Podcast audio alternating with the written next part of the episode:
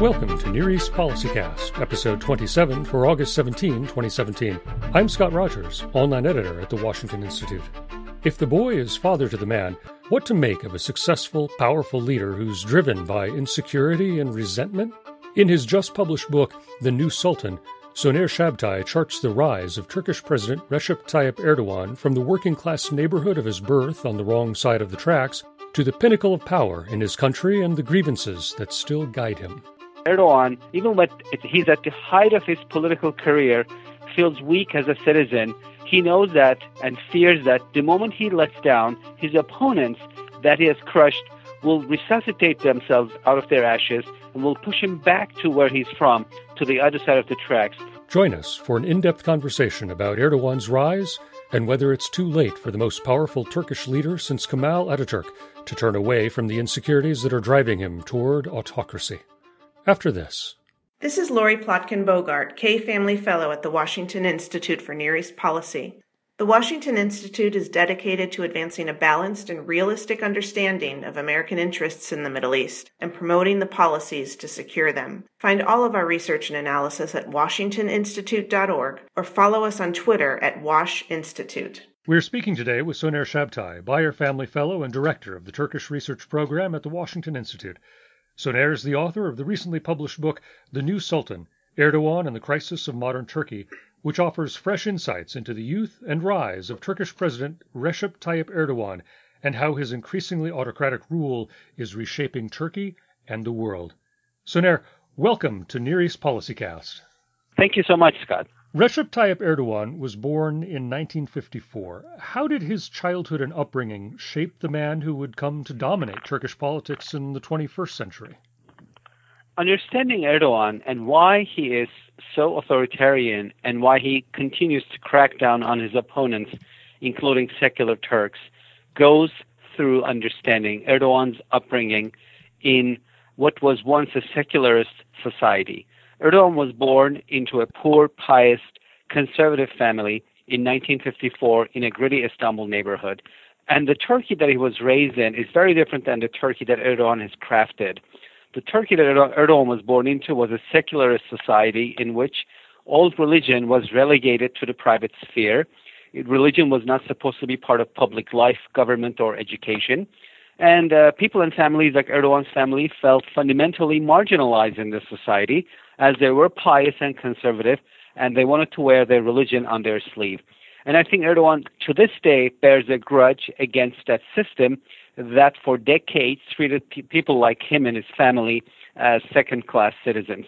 That secularist order came down gradually after Erdogan took power in 2002, and he methodically went after Turkey's secularist institutions. Today, the country can no more be considered secular, but Erdogan still carries a chip on his shoulder as if to remind the secular Turks how poorly they treated this kid once upon a time who lived on the other side of the tracks in Turkey, in the conservative half of the country, that felt profoundly marginalized in the former uh, Turkey of the former year.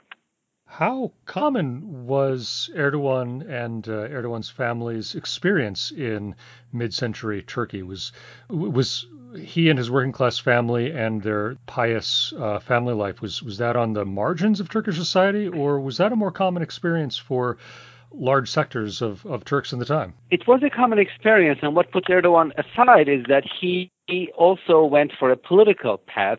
Turkey, for a very long time, had a conservative majority. That conservative majority voted for center right parties, which were secular in nature, which kept Turkey on track, both in terms of secular politics as well as maintaining the country's strong ties to the West. What's different about Erdogan's experience is that he broke his teeth in Islamist politics starting in the 1970s, bringing the idea of politics and Islamist mobilization together. And uh, he joined a number of Islamist parties from the 1970s onwards. But ironically for him, his experience of being treated as a second class citizen, as he saw it, continued because the three Islamist parties that Erdogan joined were successively shut down by Turkey's constitutional court, a secular court, of course, before Erdogan in decisions that were upheld by the judiciary, but as well as by the secular business community and the media. So Erdogan not only, I think, has a grudge against the secular system in Turkey from when he was a kid, but also from when he was an adult as he broke his teeth in politics. In 1995, for example, he was elected as the mayor of Istanbul from Islamist Welfare Party. That party was shut down by a decision of the Turkish Constitutional Court. Erdogan was actually sent to jail for a very brief term for reading an allegedly incendiary poem. So all of this, I think, really built up a legacy of a deeply scarred political personality. Uh, I believe that Erdogan, as I write in the New Sultan, even when he's at the height of his political career, feels weak as a citizen. He knows that and fears that the moment he lets down, his opponents that he has crushed will resuscitate themselves out of their ashes and will push him back to where he's from, to the other side of the tracks. So it's almost as if he is in an authoritarian chamber of his making, the way he grew up, in the sense that he feels that the moment he liberalizes and relaxes, his opponents will push him back to uh, where he comes from. And I think that explains, of course, part of his political legacy that he's leaving behind. Well, and before we get to his legacy, we can look back to the formation of the AKP, which he was instrumental in in 2001. You write that the formation of the AKP was something of a response to the repeated shutting down of previous Islamist parties by the Turkish establishment. How did those earlier bannings and imprisonments inform Erdogan's approach at the formation of the AKP? So, Islamist parties in Turkey were established from the 1970s onwards. Uh, there were three of them. All three were shut down by the country's constitutional court. And the last time this happened, Erdogan, who was a member of the last generation of Islamist party known as the Welfare Party, that was shut down by the court, decided that uh, he should split ways from the Islamist party in general because the party could reestablish itself as many times as it wanted to but it would be shut down by the country's constitutional court. And ironically, the decisions will be upheld by the European Court, the uh, Superior Court in, in, Strasbourg, because Turkey recognizes this court as the country's um, appeals court, and this court has ha- used to upheld decisions, of course, uh, that the Islamist parties in Turkey violated Turkey's constitution, therefore they could be shut down. It's not something we have in the U.S., but in Europe, there is a legacy and system that parties that violate constitutional order, such as Nazi parties in Germany and Basque nationalist parties in Spain, can be shut down. And this term was applied to ban Islamist parties in Turkey. And Erdogan saw this reality. He realized that this is not how it would work. Therefore, he decided to moderate the uh, Islamist movement. He split up from the Islamist movement, set up his own brand called AKP, Justice and Development Party, he basically portrayed the AKP not as an Islamist movement, but as a conservative Democrat movement. And that worked because at the time Turkey was going through its perfect storm. Not only Erdogan's Islamists were quote unquote moderating, but also Turkey's centrist center right parties that had ran the country for nearly uh, decades, five decades, ever since Turkey held its first multi party elections since 1950, were collapsing. Center right parties collapsed during the 2001 economic crisis. This is the worst economic crisis in Turkish history. The economy grew smaller by uh, 10% in one year, and the parties were responsible for the collapse, of course, and the electorate was ready to throw them out. That was the perfect storm that brought Erdogan to power. Just as the electorate is voting out Turkey's traditional parties that had dominated the country for half a decade, Erdogan is coming from the margins, the political wilderness, and he's saying, I'm not Islamist, vote for me. And that worked. That strategy brought him to power ultimately in 2002 as the electorate wanted a clean slate. They wanted a party that was not corrupt. And not, of course, surprisingly, AKP's name uh, in Turkish is AK Party, AK Party. The word AK in Turkish, AK, stands for something that is white and pure in the abstract sense. That was his branding. It was masterful. It worked. He was telling the Turks, I'm not corrupt. I'm not Islamist. I'm clean. Vote for me. And it worked. So would it would it be true to describe that, uh, or, or accurate to describe that after three decades of coming at politics from an the, the, the Islamist perspective and and looking to engage on the center right, Erdogan essentially attempted to form a center right party that then had a an Islamist reformist bent, sort of the flipping the uh, the rhetorical priority of those two elements of the uh, the party platform. That's correct. But they are, as I argue in the New Sultan, that was tactical, not strategic. It mm-hmm. was not as if the Islamists had moderated. It was that the Islamists realized that they had to moderate to stay open as a movement. and to come to power under the banner of a moderate movement. But Erdogan, because he faced so much hostility from the system, uh, he was uh, jailed, although he was Istanbul's mayor. His party uh, that he was part of was shut down uh, three times. I think his strategy was to come to power, though under a moderate banner, but to go after the system once he was in power and to do this very slowly, gradually, and methodically. Erdogan knew that he faced an alliance of forces that had previously pushed Islamist parties out of power, and that alliance at its heart had the Turkish military. At its wings, it had the secular business community, the courts, and the media. And he went after these four institutions very methodically. He used the what is known as the Ergenekon case, alleging a coup plot to lock up a quarter of Turkey's active duty admirals and generals the prosecutors were never able to prove a convincing and persuasive account of the said plot, but it was enough. Erdogan said the military has done coups before. There's evidence, and the prosecutor said there's a coup plot. It's just that it's so well hidden, we can't find it. Uh, many generals were locked up for five years without any charges and a due process, and it worked. The military resigned in mass in 2011, bowing to Erdogan's power, recognizing that he had won. After that, he went after the courts passing amendments to the Constitution, which allowed him to appoint a majority of the judges without a confirmation process.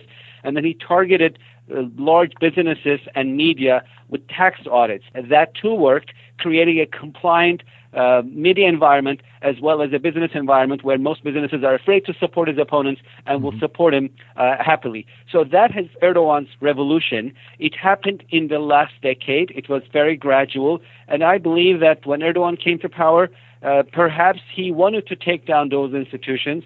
Were there inflection points on the way? There were clearly inflection points. This is not to say that this was Erdogan's goal from the beginning, because we can't know that. We're not in Erdogan's mind. But the inflection points, uh, I would say, basically were the fact that European Union accession, which was a probability for Turkey in the last decade, required that Turkey take milita- the military out of politics.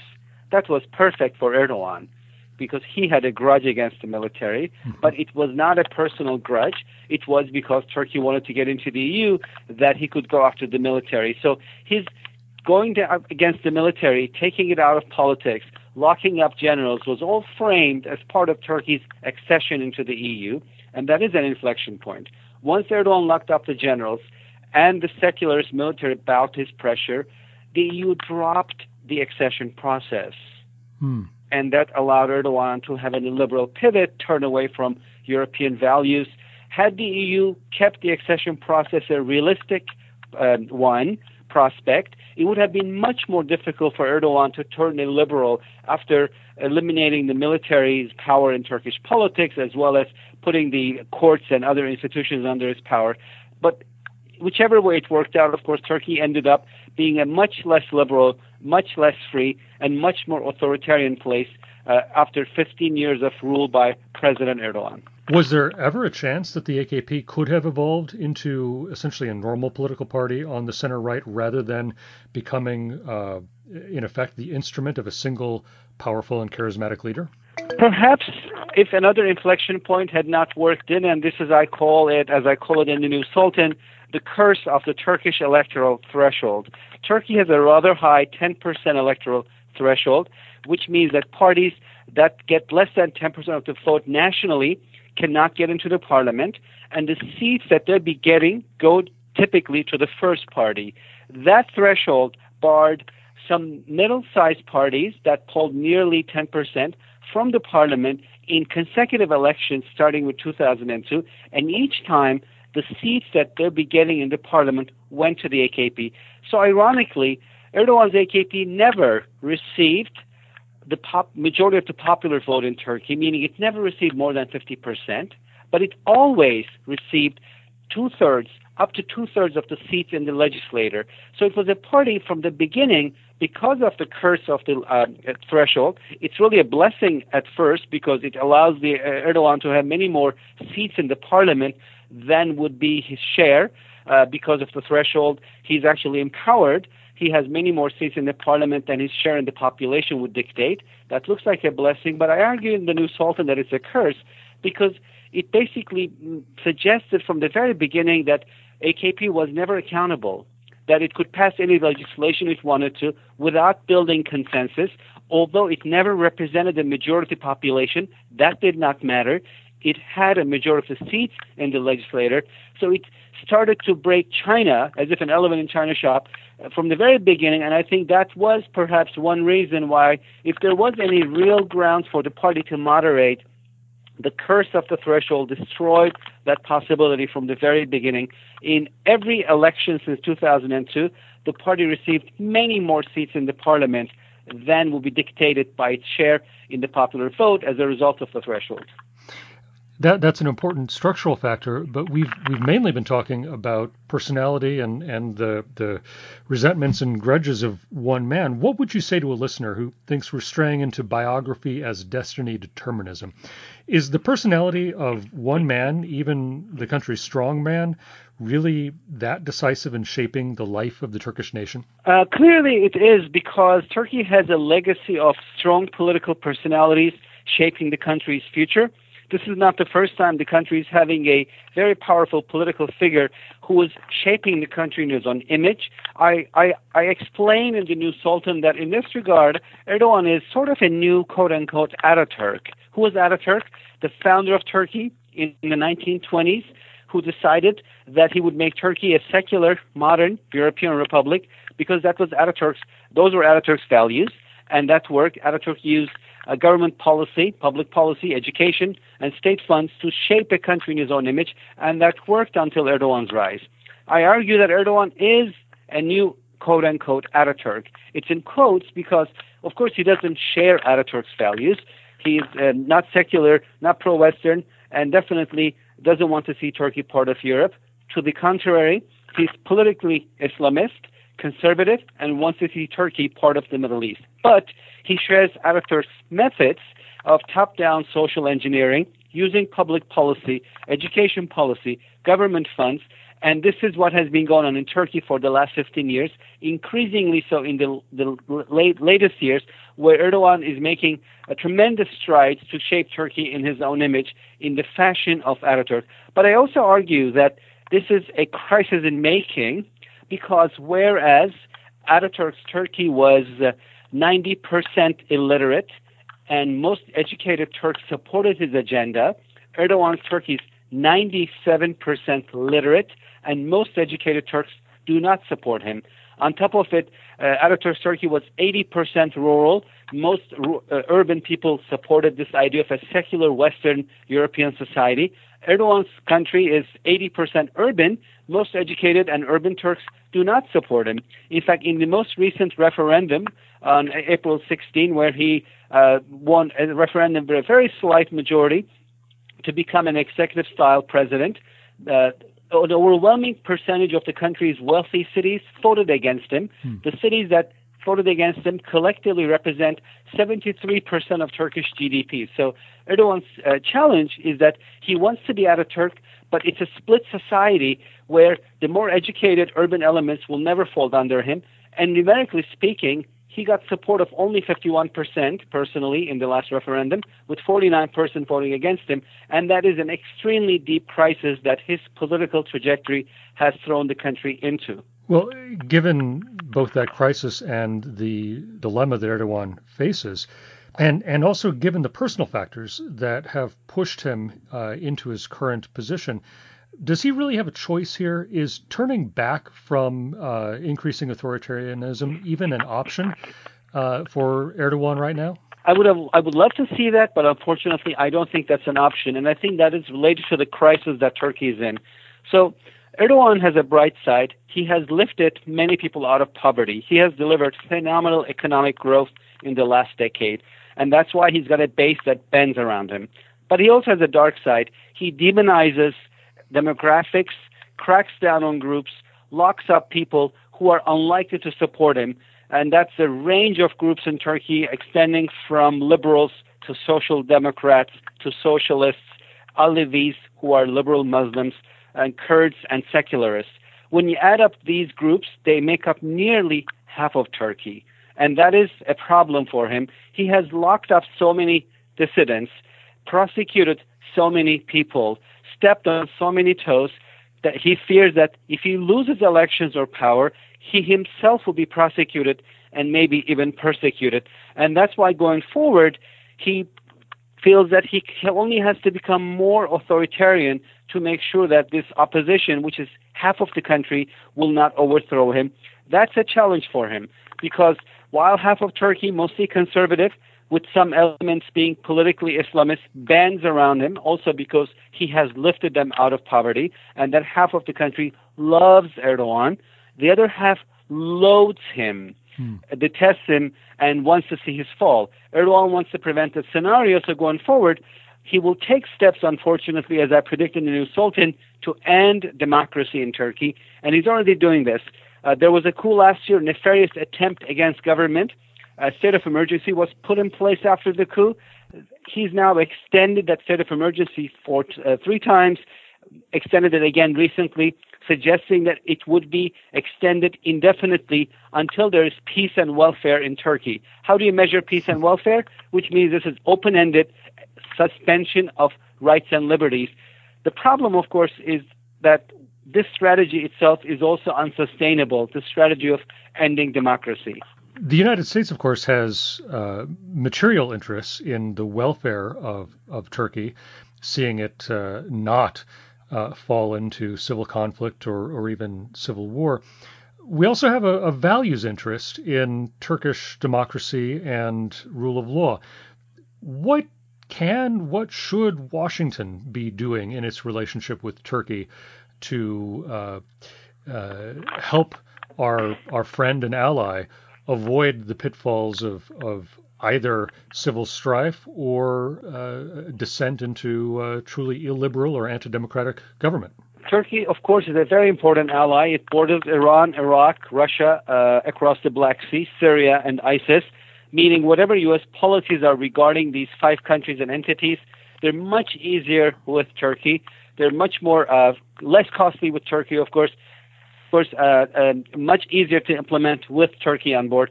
So we need to keep Turkey on board and maintain it as an ally. But we also have a problem that Turkey's deep crisis threatens to make it less of a reliable ally. As I explained earlier, just as Erdogan wants to shape Turkey in his own image, and half of the country loves that agenda. The other half of the country not only rejects that, but will also not fall under it. And I think going forward, uh, with uh, allegations, especially a, uh, um, common consensus in the Washington um, um, analytical community that the referendum may have been rigged, which will be the first time elections in Turkey were rigged in 1950. If that is the case, it'd be very unfortunate. Turkey has had free and fair elections longer than has had Spain. But if indeed elections were rigged and future elections are rigged, for the 50% or the nearly 50% that does not support him, the conclusion would be that Erdogan brutalizes them and they cannot vote him out. And that's a very dangerous trajectory. I would mm-hmm. never want to see it, but it would open the path for radicalization of at least some of the elements of this opposition who will start to believe that there cannot be a democratic way of opposing him because that means a shutdown. Erdogan has extended state of emergency. He's rigging elections. And that's a very violent uh, scenario which we don't want to see. But if it happened, th- that would cripple Turkey's ability to be a U.S. ally. Uh, Turkey would be consumed by its domestic tensions and civil strife. And that would not be able to provide the U.S. with assistance or stand by with the U.S. So I think the United States has core interests to prevent Turkey's slide into authoritarianism. It is about Turkey's ability to be a good ally. And I think the best way to do it is, of course, not through megaphone diplomacy. It doesn't work with the Turks. They're a proud, the Turks are a proud nation, having uh, established an empire that ran uh, three continents for 600 years, uh, parts of those large uh, continents at least. And I think the best way to deal with Turkey and Turkish leaders, of course, is is behind closed doors to get the message across to Erdogan that his political trajectory threatens to split Turkey up in such a way that this is bad for the United States, but it's also bad for Turkey. And I think it's also bad for Erdogan. He will probably go down in history, not probably, he will definitely go down in history as the guy who transformed Turkey economically and did an excellent job in that. Turkey today is much better off economically under Erdogan than it was before him. When he came to power, infant mortality rate in Turkey was comparable to pre-war Syria. That's pre-war Syria. That was in 2002. Now, infant mortality rate is comparable to Spain. The Turks used to live like the Syrians. Now they live like the Spanish. The country has improved in every indicator of human development index. Infrastructure is better. It took people in Istanbul hours to cross the Bosphorus to go from one part of the city in Europe to the other part in Asia. Now there's a metro line that takes you across in four minutes. It's like going to the moon. So that's his bright legacy. That's a legacy he should maintain, I hope. But the other legacy that threatens to go with him is the fact that he might also go down, go down in history as the guy who messed up politically, Turkey, or who almost messed the country up. And I think he still has a way to avoid that legacy if he was to stop polarizing as well as his agenda of shaping Turkey in his own image. I argue that the time for the Ataturk model has passed in Turkey and elsewhere. The idea that a leader could shape an entire nation in his own image using state policy is something that worked in the early 20th century. That was a different world. That will not work in the 21st century. The sooner Erdogan recognizes that reality and the fact that half of Turkey will never fall under him, the better it is for him, for Turkey, and also for U.S. relationship with Turkey. Well, let's hope it's not too late. We've been speaking today with Soner Cagaptay, Beyer Family Fellow and Director of the Turkish Research Program at the Washington Institute. Soner is the author of the recently published book, The New Sultan Erdogan and the Crisis of Modern Turkey, which is available in print and ebook. Soner, thank you for joining us today. Thank you, Scott. I appreciate it. This has been Near East Policycast from the Washington Institute. For more research and analysis on the Middle East, find us online at washingtoninstitute.org, follow us on Twitter at Wash Institute, and subscribe to us on YouTube at Washington Institute for events and video explainers.